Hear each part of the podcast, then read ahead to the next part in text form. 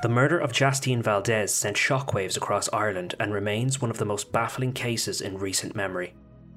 A native of the Philippines, young Jastine and her parents moved here to start a better life. But on that ill fated day, the 19th of May 2018, Jastine got off a bus in Enniskerry, County Wicklow, and was suddenly abducted.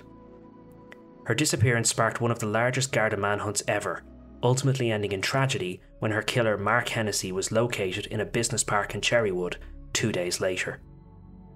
Gardaí shot and killed Hennessy after it was believed he may have been harming Jastine and himself inside the car. A note was then discovered inside his vehicle that pointed officers toward a wooded area at Puck's Castle in Rathmichael, where Jastine's body was ultimately found. To this day, Hennessy's motive for carrying out this horrendous crime has never been fully established. However, today, you'll hear for the first time the account of the senior Garda who led that investigation. Former Detective Superintendent Frank Keenaghan, a decorated officer of 40 years, today tells of his incredible efforts in leading the manhunt to find Jastine and Hennessy. The now retired officer reveals for the first time the full extent of what it's like to investigate such a horrific crime, the impact it had on him, and his shocking thoughts on Hennessy's motive. So, uh, May 2018, a young Filipina student called Jastine Valdez, she was, I think she was at a, she'd been at a gym, hadn't she? She'd been at the gym and she'd been in the, the local spar shop and she'd been in Hmm. in and around there, yeah. In in in Enniskerry or Bray, was in it? Bray, in yeah, Bray. yeah. And then she got a bus. Her family lived out In Enniskerry. Enniskerry, Mm. and she got a bus, and Yeah. she was seen getting off the bus. I think around five p.m. on the Saturday, the eighteenth of May. I think it was. On the 19th of May, Saturday 19th of No, May. Saturday, nineteenth of hmm. May. So Jastine disappeared, and that necess- that provoked really one of the biggest investigations in modern Garda history. You were the senior investigation officer. You were in charge of this investigation. So how did it start for you?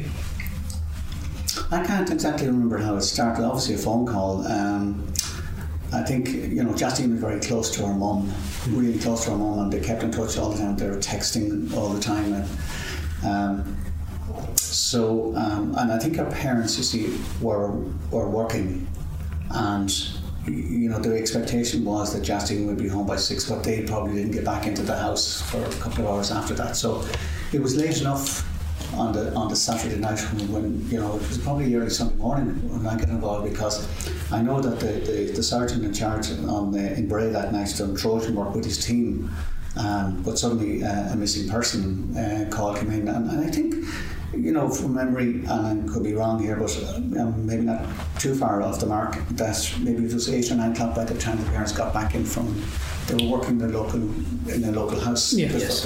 And and I think they probably didn't get back later on, and maybe they were, you know, a bit shocked that Jastine wasn't there because, you know, that would be um, out of kilter for, for her not to be there. And I think then that they, they made a missing person, and, uh, and then from from that, uh, it, it escalated. And um, I suppose I wasn't really told very much about it until maybe uh, very early on the Sunday morning.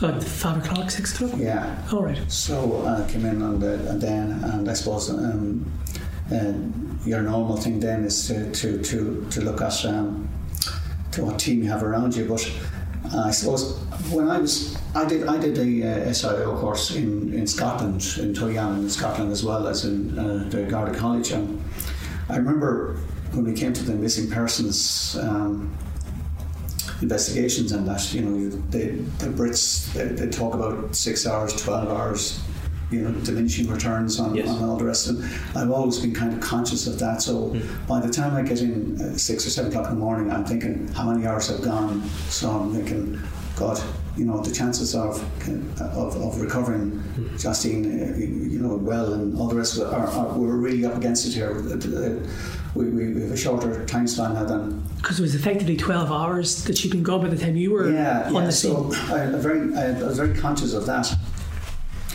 So um, yeah, it, it was, it was, it was difficult to try and put together everything that was was happening. And And when you walked in, what did the team have? Did they have, for example, and was there CCTV footage from the bus or for getting off the bus? Did you have that at that stage? Yeah. Yeah, and I'm very grateful to our, our, our, our friends and colleagues there at Dublin Bus because um, uh, as I as I as I we joke about it now, but uh, it, uh, they're not used to being called out of the bed at six o'clock in the morning. But you know, their manager did uh, get out of bed and did come in and, and, and retrieve that footage for us, and, uh, and that's where we got the lead on the uh, the Qashqai. Yes, yeah, so talk to us. About, talk to us about that. I was just going to ask. Obviously, did it dawn pretty early on that this was an unusual case that she may have been abducted? It was very difficult to believe that you know, she was abducted. Mm-hmm. But yes and all, she didn't go to a nightclub. She, mm-hmm. she hadn't gone anywhere that she shouldn't have been. And, you know, we, we, we had a kind of a putting together a profile on her very quickly and you could see that she was just a, a lovely young girl that could be any of our daughters, you know, she's just a, a, lovely young girl and, and um, uh, very close to her mum and dad. And this was highly, you know, out of kilter for her to be to become missing like this. So um, you, do you think of abduction? Do you think of whatever? You know, it's it's there's it's so many options.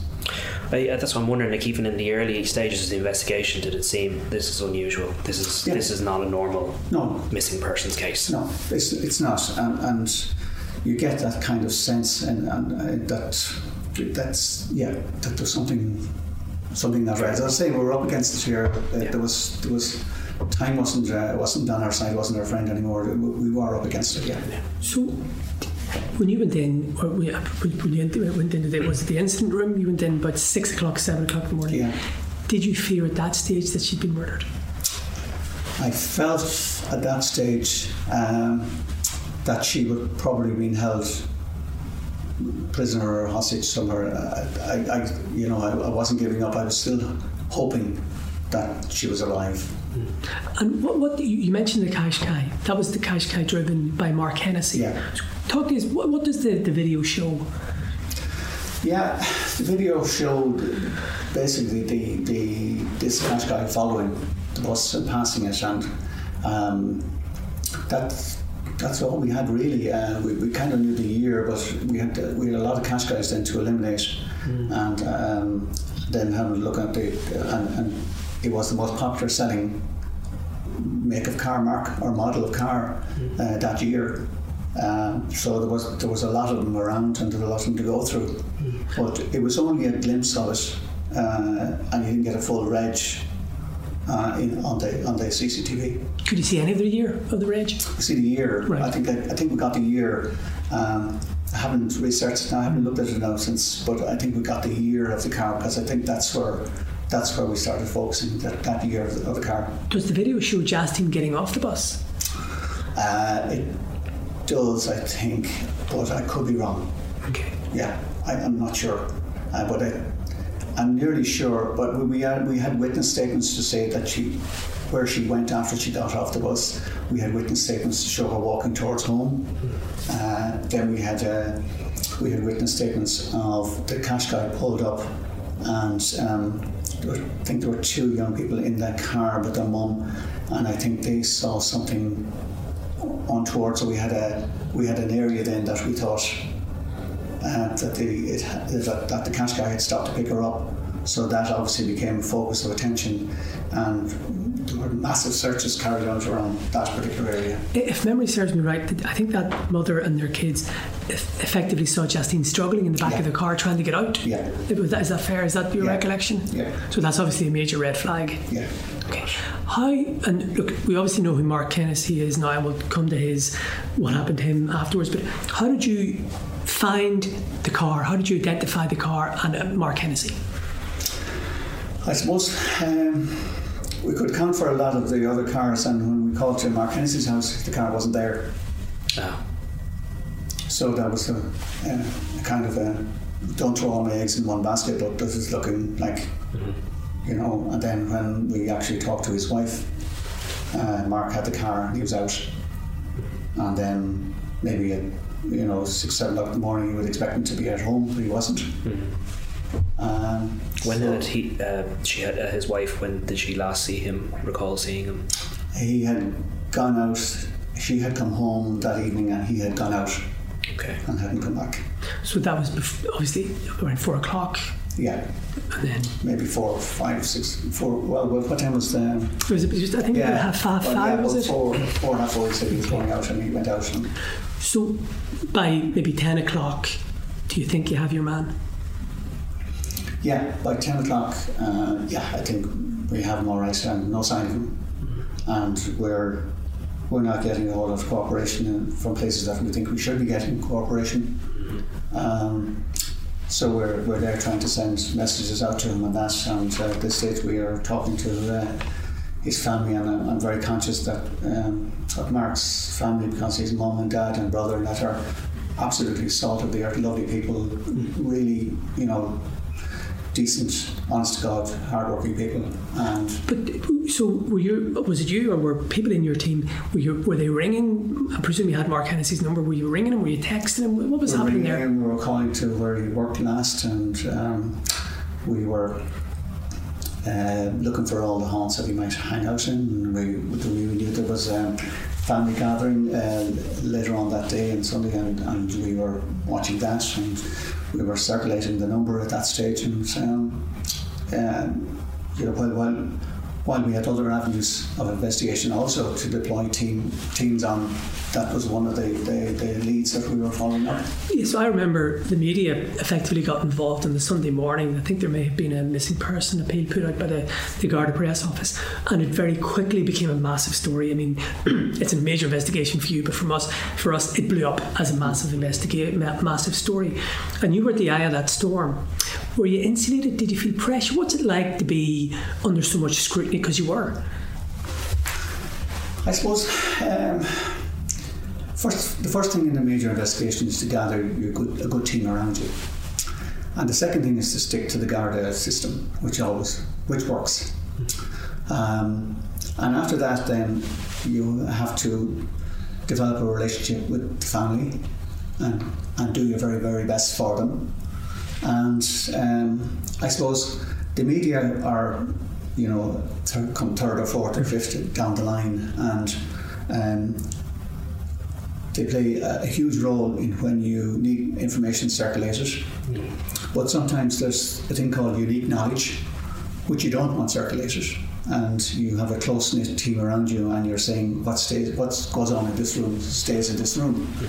Um, so we sometimes they're very reticent about talking to the media. Um, and you have to think about what you want to say to the media. And then when you say what you have to say, you invariably are swamped with uh, dozens of questions. And then you're so circumspect, you're saying, I can't really answer that, I can't really answer this. I'm asking them for help, but I'm not prepared to do this, I'm not prepared to ask them, answer them that. So you build up this kind of roadblock with the media. So you have to And I thought it was smart. I thought it was smart. Effectively, the superintendent did the talking, Yeah. and your team was beavering away in the background. Yeah. Is that how it works? That's how it works, and that's how it should work, and that's, that's ideal because the superintendent comes into the exit room. and you brief the superintendent about where you're going what's happening and all this, and the, the chief superintendent, the, the divisional officer as well, uh, because he has to keep the assistant commissioner and the commissioner um, uh, uh, up to speed as well on, on all of these investigations. Uh, and these investigations are, you know, so fluid. Like every hour is, is, is a new update. So those lines of communication have to be maintained at all times. But the superintendent comes in, and whether it's the superintendent from the press office or whether it's the district officer, and ideally it should be the district officer because the district officer is, is so immersed and involved in that, and he's playing a dual role, or he or she, uh, with members of the public, the family, and all the rest, reassuring everybody that this is all being taken care of. Uh, because the SIO doesn't really have the time to come out and start taking on this role as well. So this is an ideal role for the divisional, for the district officer or divisional officer. But is it fair to say, Frank, was this a race against time in your mind? Oh, it was absolutely. And as I, s- you know, as, as I said, the, the, the sort of the diminishing returns in that six hours, twelve hours is like the lessons learned from Madeleine McCann, you know, mm. the- and, and it's it's a, the, the it's it's a thing that I, I studied in, as I say, in Tulliallan with the uh, SIO course there. This this uh, sort of diminishing returns of of, of uh, success. obviously this is a race against time, Frank, we've spoken about that. When, in your heart of hearts, as a detective inspector and as a human, did you think Jastine was dead? I think sometime on Sunday afternoon, um, when there was no sign of Mark Hennessy, um, yeah, yeah, I kind of was hoping, because I'm an optimist, that I wasn't right, but at the same time, I kind of knew that time wasn't time wasn't a friend. That, that you know, the, the, the more the hours clocked down, clocked by, uh, passed by, that uh, it was more than likely that it wasn't going to. But it, but it was a, a, race against time for you. It was a race Personally, time. you were you knew you were up against the clock. I knew, yeah, yeah, absolutely. Uh, I'm sorry, I might be going back a little bit, but you mentioned that there was information that was put out in the public domain and there was information that was being held back for obvious reasons. What did you know at that point in time that, say, we, the general public, didn't know? I know. Uh, I'm saying. I'm saying. In, in the course of investigations, mm. there are all, always bits and pieces that you're. Of course, yeah. yeah. But in this one, mm. it was all cards. You ah, okay. It was, all, it was all cards right. were open, and and, and, right. and because, uh, for the simple reason, uh, the race was against time. The race was to find Mark Hennessy, to find that uh, Qashqai, mm. and we found the Qashqai. Jastine obviously we thought would be in it. And we'll come to that. Um, you mentioned, sorry, we meant just to go back again. You mentioned there were efforts to contact Mark Hennessy at yeah. this time. He'd been essentially he was the chief suspect yeah. at this stage. Yeah. Um, what happened? Was his phone off? Did it ring out or what? His phone was on and off from time to time. I suppose you know we had the the, the the wherewithal to ping the phone and that, and, and it was it was it was on and was off. At one stage he was on, on Killiney Beach, and I think some some friends of his or some family of his met him, and they tried to to um, talk him into giving himself up, and that, and he, he drove really? off. Um, but we the, the big problem was that there was a Red Bull event in Laoghaire that Sunday, and there was something like seventy five thousand people extra in the in Dún area. So the, the phone masts that were handling an enormous volume of of, uh, of phones. So you know, we, you know where you have a situation where uh, masts are handing over because they're full. We, we've had uh, situations where looking at missing persons where masts are handing over from Howth over to Laoghaire and vice versa because of the, skim, the signal skimming across the water. So uh, we had to sort of take it with a pinch of salt when, when you when you have a location there, say because is the mast actually is that the mast or is it because of the volume of people? Yeah. And he was he was believed to be in the Dún Laoghaire area. Right. So we had one or two. We had one site. We had one uh, ping in uh, Bray, but it wasn't. It wasn't there, so presumably it was the Dún Laoghaire one handing over to Bray. So, if I remember correctly, the guards did release details about the Qashqai, but they didn't release Hennessy's name. That is, is that, or did they release Hennessy's name at, at the at the full on Sunday before the incident happened? We'll talk about. Yeah, well, I, I think releasing the the, the uh, registration number of that of the Qashqai was, you know, in in. on scale of things, it's something that we wouldn't normally do, but mm-hmm. because of the race was against China, because it, there was a life you know, dependent on it, uh, I took the decision that this registration be released. Did you consider releasing his photograph or his name? I think we possibly did uh, release them. I, I, just can't. Remember. Was there a description of? of, of yeah, the... I can't be sure of the timeline. Mm. But did it come into your mind? We're going to release Hennessy's details because he was the suspect, or is that because the guards don't really do that? Was that a hard choice for you? Well, it would be a hard choice if, if um, See, I have to think about a, a robust case in court. So, does it stand the test of? So, uh, what would these defence people say if you released his name? Uh, you know, you were you're you were trying him in public before he was even you know so you have to think and consider all of the options and consider, consider the consequences and the unintended consequences of all those decisions that you make uh, so by the sunday afternoon it really was the number one story in Ireland, and it was quite frenetic. And there were how many guards would have been involved in the case, in the investigation? Yeah, it was. It, that was um, there was quite a few because what you had there was the eastern region, which was Bray, and then you had the, the DMR from Laoghaire, the DMR East. So you had whatever resources they had in the DMR East that were they were able to deploy on it, and then you had. Uh, whatever resources we had from from uh, the eastern region, from and that. So there was a considerable number of, of personnel uh, involved in this investigation. It was high profile. It was life and death. And because it was life and death, did you feel under more pressure? You always feel under pressure to deliver on these. You always feel under pressure when you're leading a team. You always feel under pressure that to listen to what everybody is saying to you.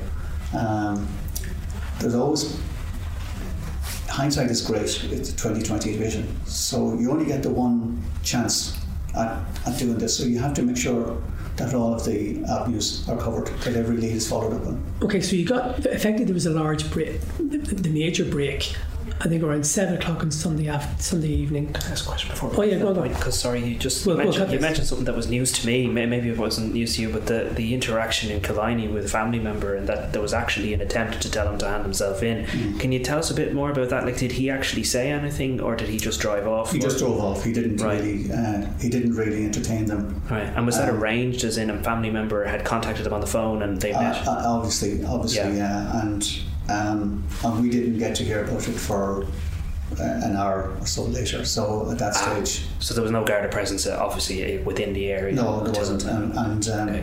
uh, and as I said, that there was an inordinate amount of people in there. So in, in the Dún Laoghaire area, so driving around was just like the chock a block.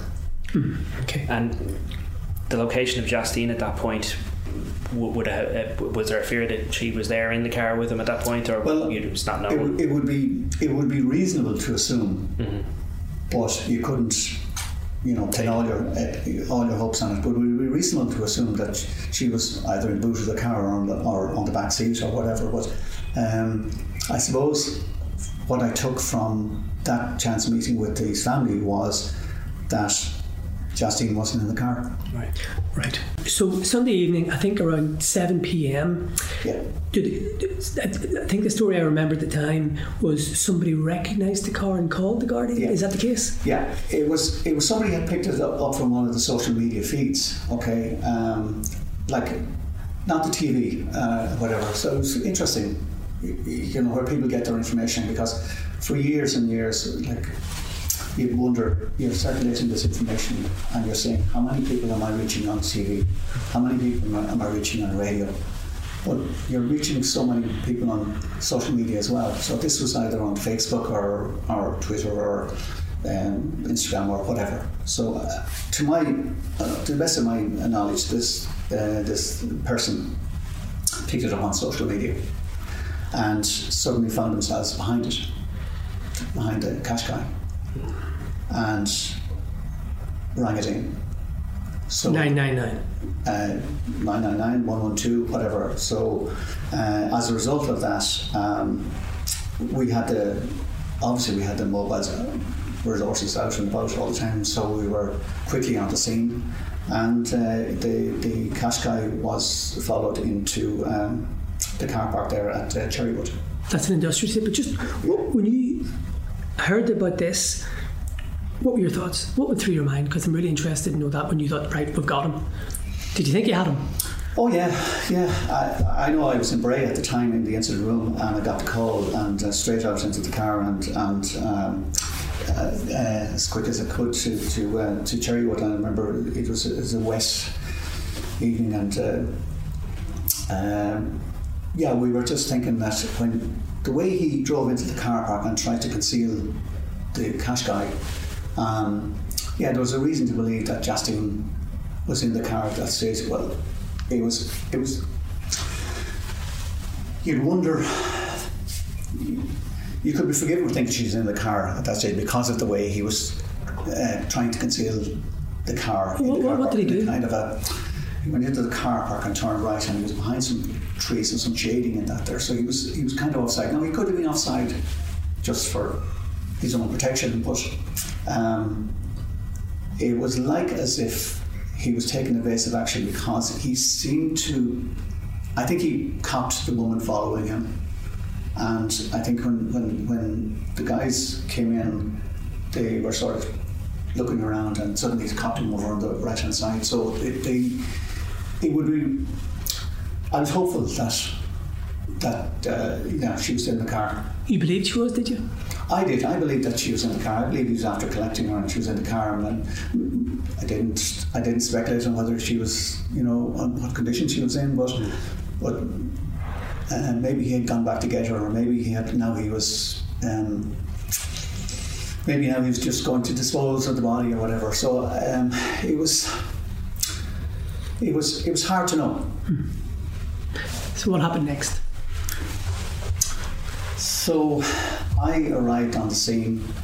Um, Mark Hennessy had been, um, uh, he was out on receiving uh, first aid uh, by uh, the ambulance crew, and um, he was conscious. He had been shot by a detective. He had been shot by a detective, and, and that that was a was a separate hearing into that, and and, and all, you know. Uh, everything everything that happened there was correct and proper and and and, and um, um, yeah, I, don't, I don't particularly like talking about it because it brings back memories for yes but it is important but to he say was he, he was totally absolutely 100% in what he did and it is important to say that the GSOC, the Garda Síochána Yeah. Ombudsman Commission, carried out its own investigation to that, and as a result, there were no charges None whatsoever. No, no, no. So, in your mind, and obviously GSOC, you believe it was, uh, I think the Americans would call it righteous. It was the right thing to do. absolutely right thing to do. Um, so when, when I arrived, uh, yeah, um,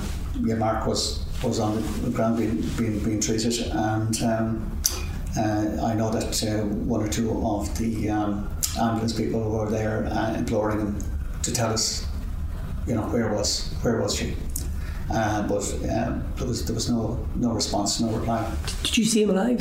I did, yeah. Was there any? Did, was he saying anything? Was there any No. sign of he was alive? But was there any, you know, was there any sign of life from him? If you know what I mean? No, he, he was he was he was on a defib. Right. and um, he was. Um, uh, we didn't know that um, you know that the trajectory of the bullet had you know had, he, like he was he was shot in the shoulder, but the the, the, the trajectory of the bullet had kind of, it turned once again, hit a bone, turned. But it is fair to say, you said it there, emergency service personnel were effectively begging him to say where Jastine Yeah. was. Yeah, yeah. That must have been gut wrenching. It was actually, yeah, it was.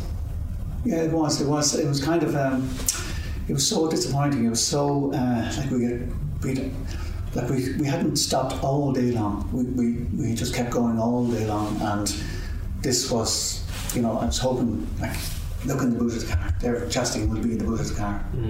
Boot open, no sign of her. J- j- Talk to us about that. You, did you open it, or was it another detective? I think one, one of the lads had had, had opened the boot. Right. It was there. It was open.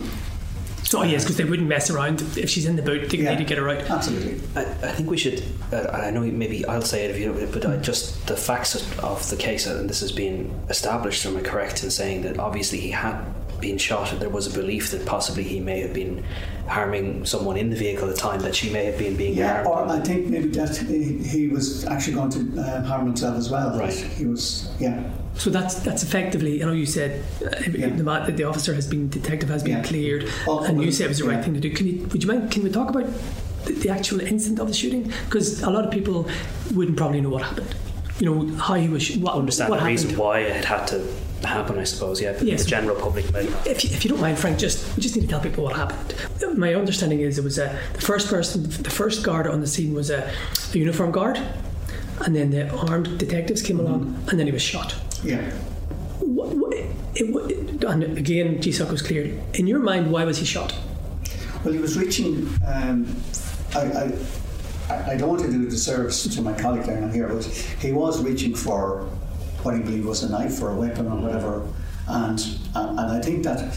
Um, there may have been a suggestion that uh, Jastine was on the floor and that he was going to uh, stab her before he gave himself up.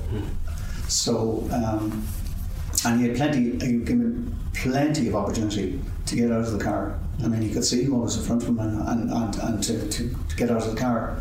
But he was, uh, he obviously wasn't going to. Um, So Gardaí repeatedly asked oh, to get out of the yeah, car, he was given several opportunities to get out, get out of the car. and then the officer had to fire the shot because he, I'm presuming, I think, you know, I mean, this isn't, you know, controversial. He believed there was an imminent risk Yeah. to Jastine Yeah. because of the way that Mark Yeah. Hennessy was moving. Yeah. Okay. You, you, your colleagues check the boot. You realise she's not there. Yeah. What's your reaction? I was gutted. I mean, I was absolutely. Um, I remember just thinking, God, you know, where else would he would, could he possibly have brought her? Um, it was just back to square one. It was just located the car, located Mark, no sign of Jastine. My, you know, my number one goal, and it was, it was, it was, it was, it was difficult down at that scene. And did that? We, we, we have you have said that you had a maybe a belief or a suspicion that she was dead when she wasn't in the car. As far as you was concerned, she was dead. Yeah, So you, you knew then effectively she was dead. yeah. How did that affect you? Yeah, well, I hadn't achieved, I hadn't achieved my goal, and bearing in mind I'd met her parents and I told her we'd do our very, very best, and I told the team we'd do our very, very best, and there's no doubt about it. Everybody gave uh, shoulder to the wheel. Everybody gave hundred percent, Yeah. um, and it's difficult uh, when you. Um, like we weren't to know then that within uh, a very uh, small space of hours from when she was abducted, that Jastine was were murdered anyway. We weren't to know that. Like by eleven, half eleven that night, she probably was murdered. That was, uh, that's a question I'm going to ask later on. But so there were effectively there were two. Once Hennessy was did he die at the scene? He did. Yeah. Okay, so once Hennessy had, was deceased, there were two issues. That scene had to be preserved, and there was an investigation into that. Yeah. But at the same time, you were still, is it, is it fair to say, frantically searching for Jastine? Yeah, that scene had to be preserved, and of course there's a GSOC investigation to come along as well because of the, shot fire. So we had to disclose every single thing um, eh, along the way uh, with with uh, GSOC who are who have oversight into everything we do, and so the scene had to be preserved for for for that reason and for the, the proper investigation. Right. But the, the, the search for Jastine was still ongoing. And you, you made a decision to send up the helicopter at that stage, did you?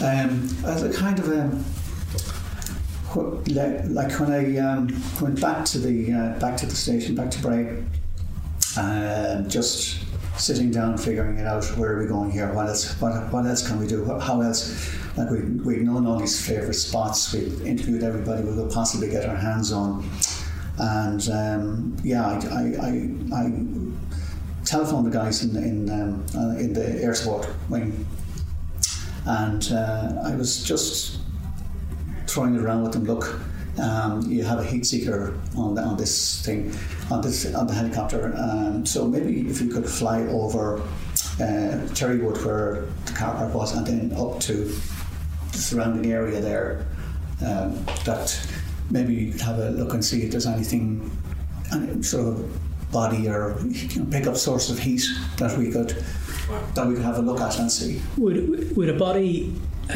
a dead body, still go off a certain amount of heat? Was Yeah. that your hope? Yeah, well, yeah, a dead body would still have a certain amount of heat, and we had to locate the body anyway, one way or, or another. And um, I'd already been making uh, arrangements uh, to put search teams together first thing, first light. Uh, but I thought that uh, just get ahead of the posse and see if we could um, detect some sort of um, sources of heat up around the area. And I remember um, about half twelve uh, that night into the early Early morning. morning. Um, the guys in the chopper were ringing me and uh, said, "Look, we're, we're detecting several heat sources around here at every fox and whatever Oh, in the area." Yeah. but we don't detect anything. And bearing in mind, Jastine was such a small, you know, um, Petite. yeah, petite, petite uh, uh, girl uh, who was probably curled up in a ball anyway. So. Um, yeah, I mean it's half twelve and they were, they were running out of fuel and they said, "Look, Frank, we're going to have to call this. We're going to have to." So uh, that was that was uh, And that would have been the, the rough area where, we'll talk about Yeah. this, where her body was found Yeah. the next day. So, um, Monday, Mark Hennessy's killed on the Sunday, shot dead on the Sunday. The hunt for Jastine is continuing the Monday. yeah Now, I'm, I'm, I'm imagining that the car would have been sealed off. So, but then there was something found in the car. There was a note. Yeah, there was there was a note found in the car. When was that? Do you can you remember? Well, with the scenes of crime, people Right. would found, but, but it was blood soaked. Right, but just to explain, you know, all the Gardaí at the scene would have moved away from the car because Yeah. it has to be sealed off. Absolutely. So it's the SOCO, the scenes of crime officers Yeah. who go in and do the. So that's a big search the next morning, Monday morning, really. Yeah. Okay, so what happened? Well, that, that note uh, was found, but um, again, it was another deflating moment because it was blood soaked. Right. So we had to figure a way of um, deciphering that. So again, it was a trip up to our, our good friends and colleagues in the Forensic Bureau. Another big ask of them saying, okay, reinvent the wheel here, guys, see what you can do. Uh, and in fairness to them, they, they, they come up with the miracle, and they, uh, as usual, and they um, they found some way of uh, dissolving the blood and coming up with the with the note. There, there, there was a lot of personal stuff in the note, Yeah, but there was also, my understanding is, he did he effectively say Jastine's body was in a place called Puck's Castle. Where is that in relation to Cherrywood? It's actually when you when we got up to Puck's Castle, we were actually overlooking Cherrywood and overlooking the car park, and it turns out it was one of his favourite spots or scenic spots. So uh, we went up um, we went up there early, and I had arranged for the um, well actually the, the uh, division officer had to go to the division officer had arranged for the army wing of the army to come out. And we'd used the army before on searches, and um, they're absolutely superb. They cover so much ground and what, what they do. It's, it's brilliant what they do. So anyway, we had uh, we had the army on standby, and we had our own search teams on standby. But uh, I remember walking up with the division officer and. Um, Which is what we would call a chief the chief superintendent. superintendent, yeah, and, and a, a member of his his, uh, staff, and uh, um, she found uh, Jastine's purse on the way up to Puck's Castle um, to the right. So Sort of an undergrowth, was it? uh, it was kind of thrown off the main, off the beaten path. Right. In fairness, and fair play for the, the, way, the way she spotted it. And of course, when we spotted that, we said, well, we're, we're, we're zero, we, we're very close. So um, we went back down and um, between the jigs and the reels with whatever other stuff we were doing, uh, we briefed uh, both our own search team and the army. And um, it was just uncanny, really, how it happened. But the army set off on the left and the car set off on the right. And one of the guards, um, for some strange reason, uh, zeroed in on a particular spot, walked down through the gorse, and he found the body in, in, in conditions that, it, if we had to do a methodical search on it and start with the briar cutting machines and all the uh, knives and tools that we used to cut away the to cut away gorse, it probably would have taken us, um, you know, a couple of days. But uh, I think he had a kind of a country background himself or whatever. But he noticed something out of the way and he walked down, and I would say from here to the wall there, and turned right, and there was the body in the. And I remember having to bring the state pathologist down to the scene, and you know we kind of pushed the gorse back a bit, but it was still hazardous in walking down. And probably somebody would say to you, "Oh, with health and safety, you should have had ropes going down there and whatever." But anyway, he went down and he, and he found it there, and it was just amazing, just so, so quickly, you know. What were your emotions when you found her? Well, you think of the mum and dad and say, look, uh, it's it's you recovered the body. Um, they're never going to get closure on it, but if you didn't recover the body, it would be just so traumatic, so much, so, so much more traumatic. I mean, how traumatic is it losing your daughter? But if you don't find the body, uh, then they're all expecting a knock on the door, say, hey, you know. So it was, it was, um, it just comes with the terrain. Yeah, just have to. Um, Did she look at peace? Hmm? Did she look at peace?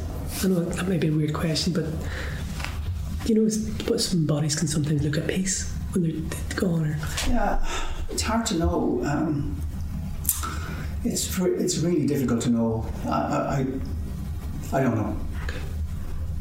okay. Um, Why do you think he did it? I have absolutely no idea. I mean, it would appear that he had seen her at the bus stop um, for whatever, and, and, had he seen her there before?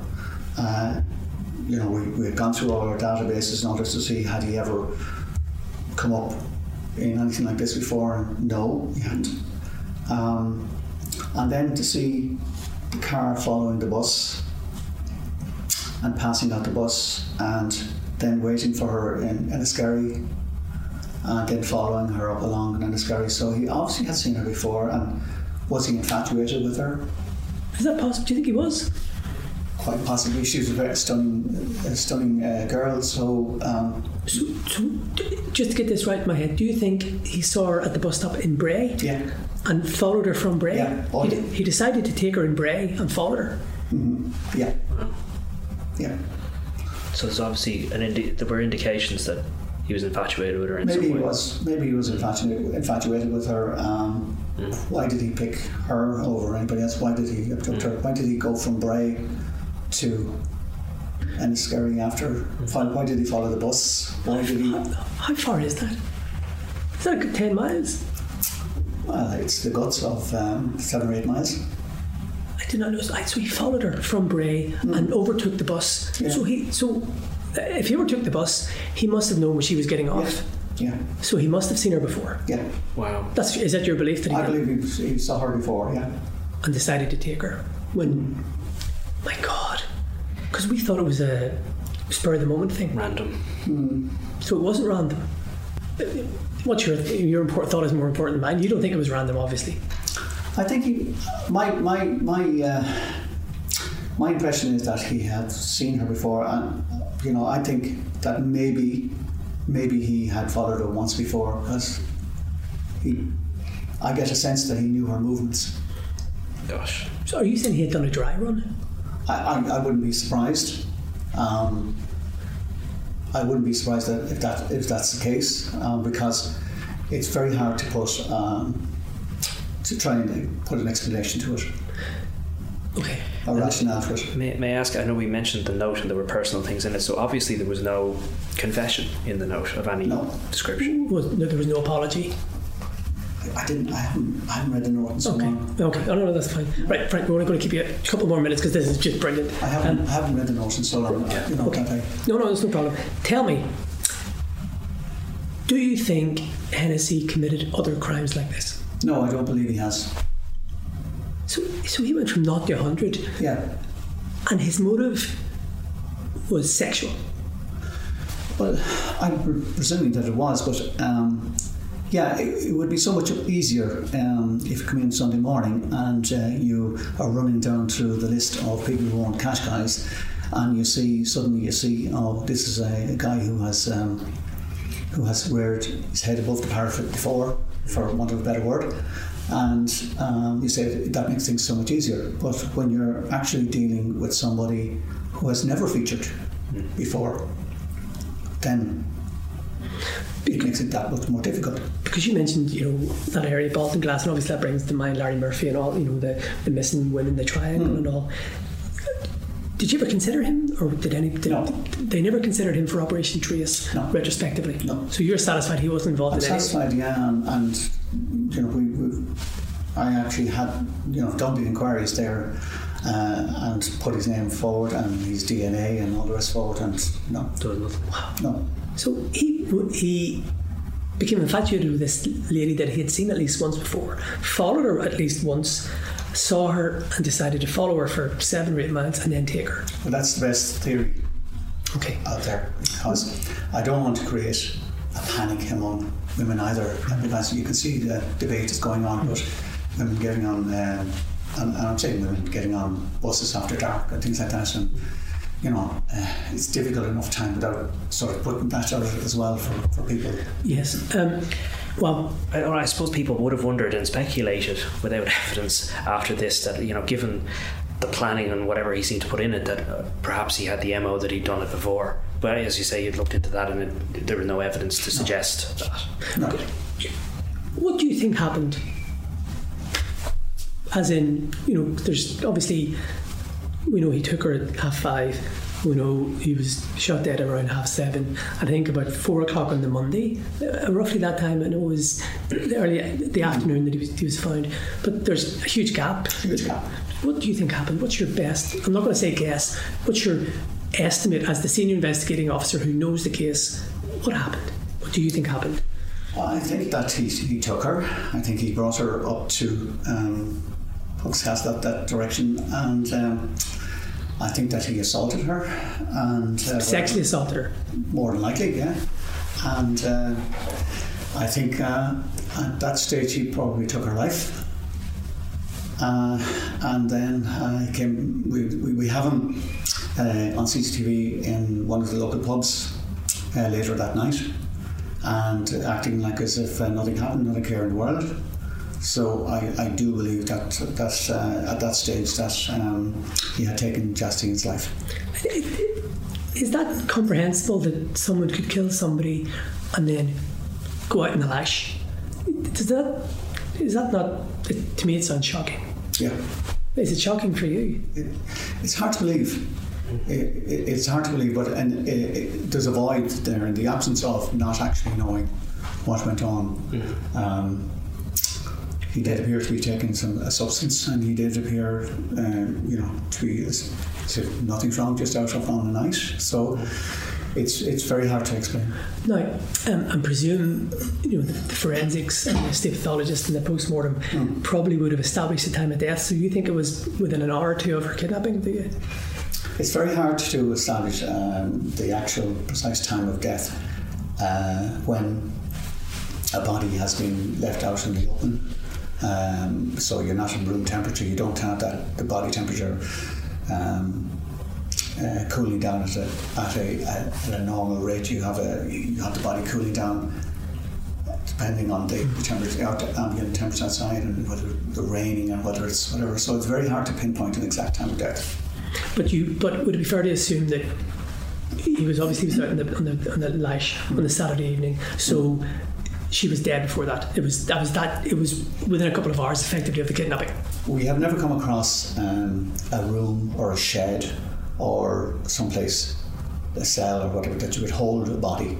So, eh, to my to my way of thinking, it's not as if she was handcuffed or bound and gagged and tied up in a particular room or shed or lockup, um, because we haven't come across anywhere like that.